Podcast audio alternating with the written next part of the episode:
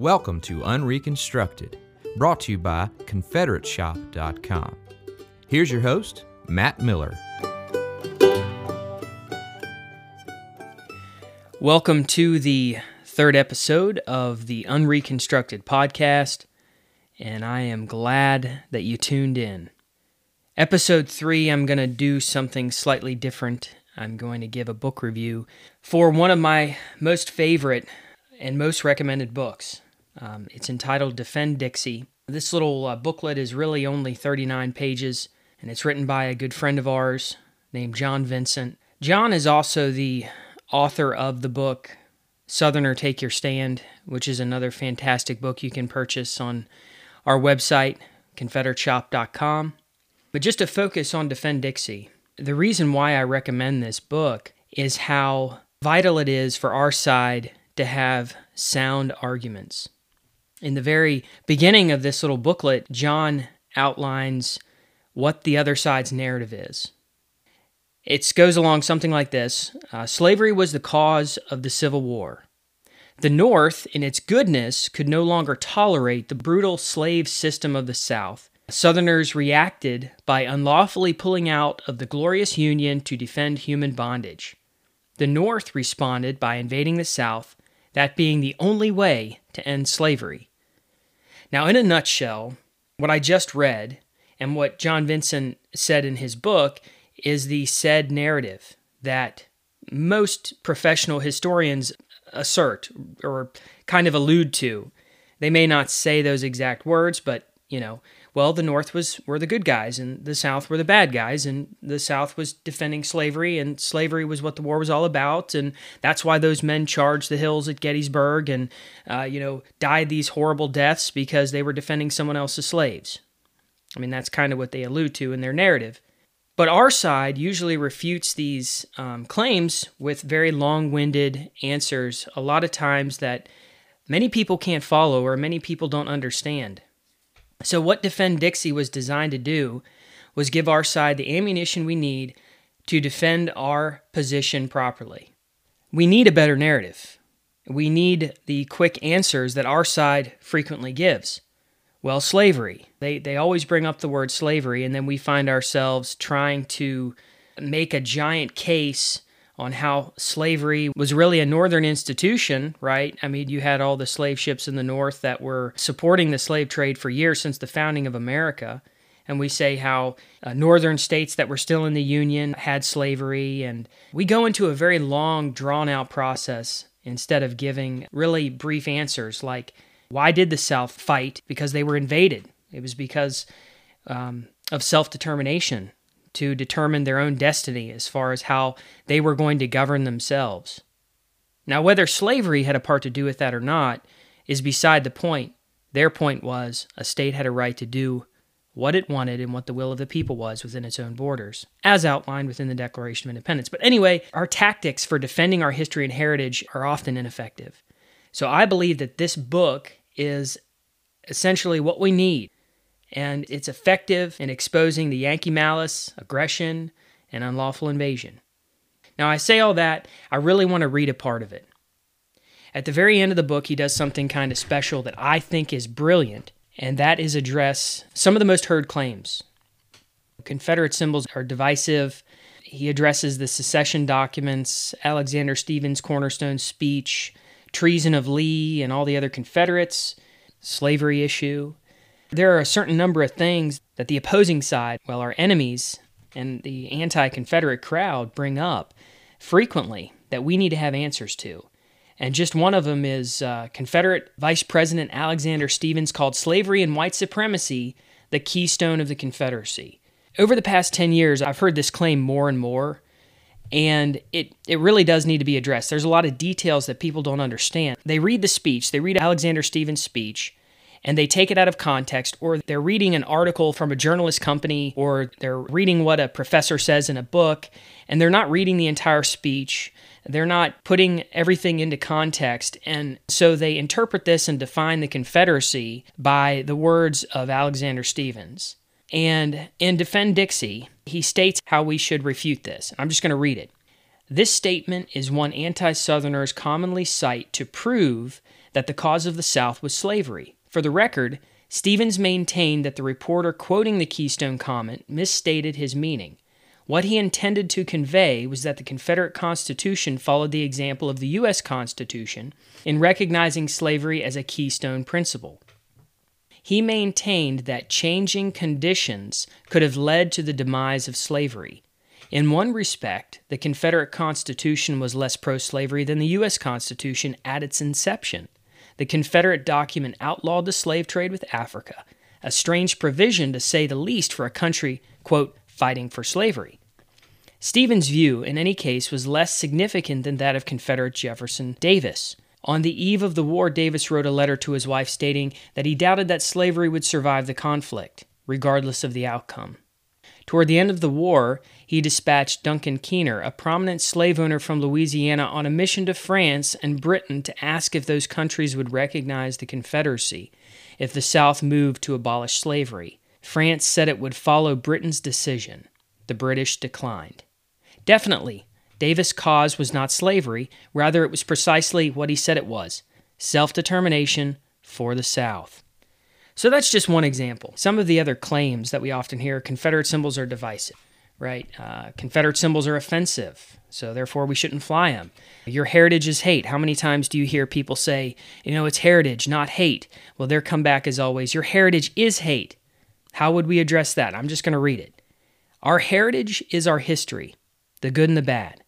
It is our roots, our memory, and the expression of our culture in all its aspects cuisine, literature, art, folklore, politics, religion. It is who we are. With respect to the war for Southern independence, it is the memory of heroic resistance to tyranny. As all humans, we Southerners have a capacity for good and evil. It is our duty to stress the good.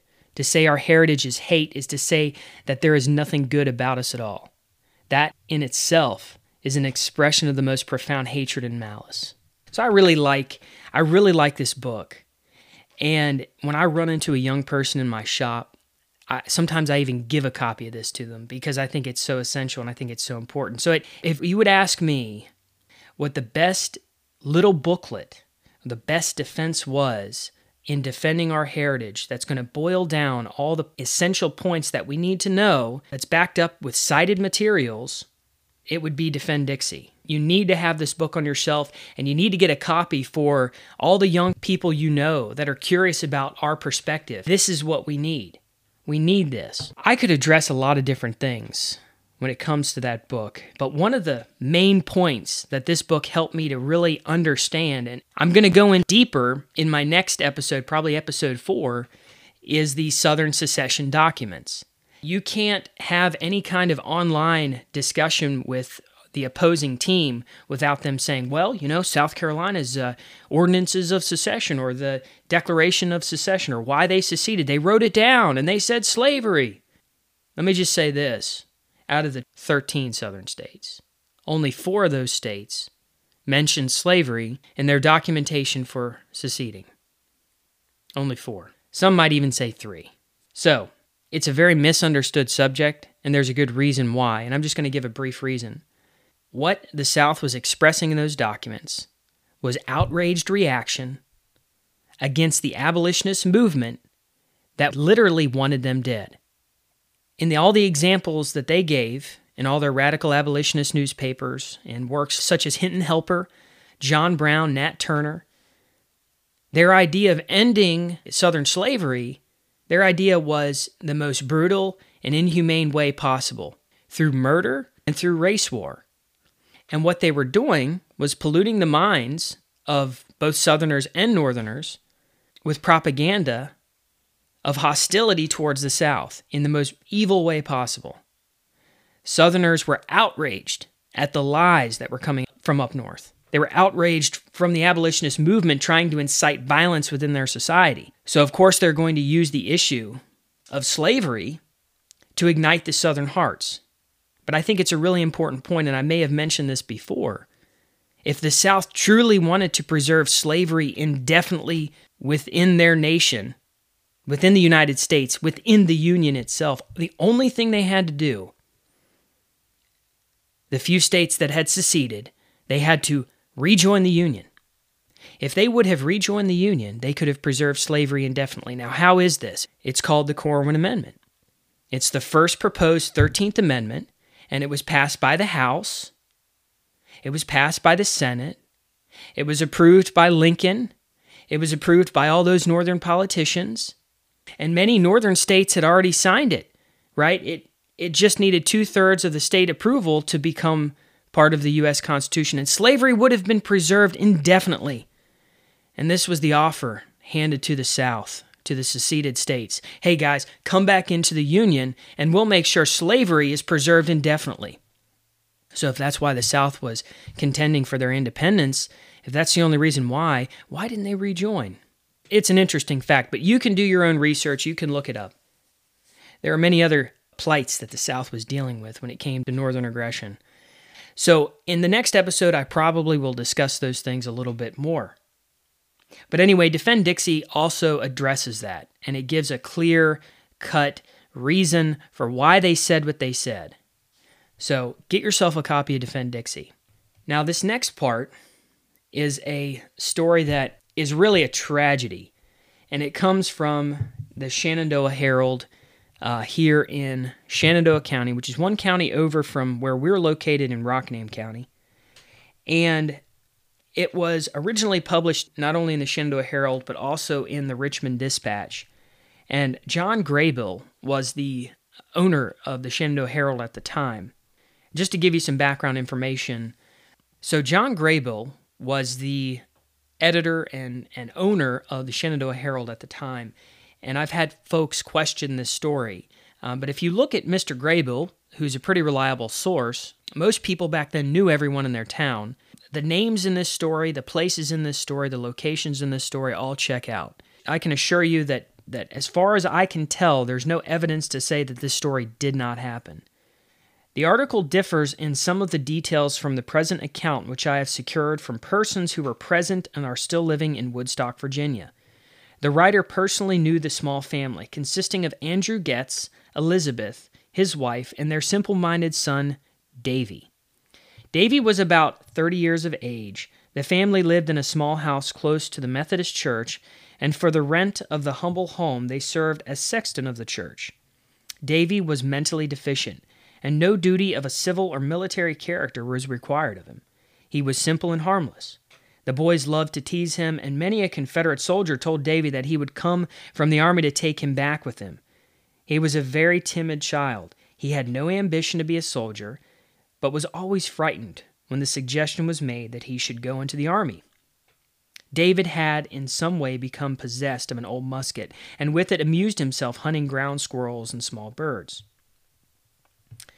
In the summer of 1864, he was engaged in his usual sport in the pines near his home when a squad of Federal soldiers suddenly came upon him. To their question, Are you a bushwhacker? He replied, Why, yes. He had no comprehension of the term bushwhacker. He was at once seized by a number of Federal soldiers, dragged to the pike, I'm just going to say, which is U.S. Route 11, and then tied to a wagon. The poor fellow was almost frightened to death and his heart rending screams aroused the entire town. There was a wail that can hardly be imagined. Accustomed as the people were to the brutality of the Federals who prowled through the valley, nothing aroused their sympathy and horror, not even the burning of their homes and churches by the fire fiends of the brutal Sheridan, as did this inhumane outrage.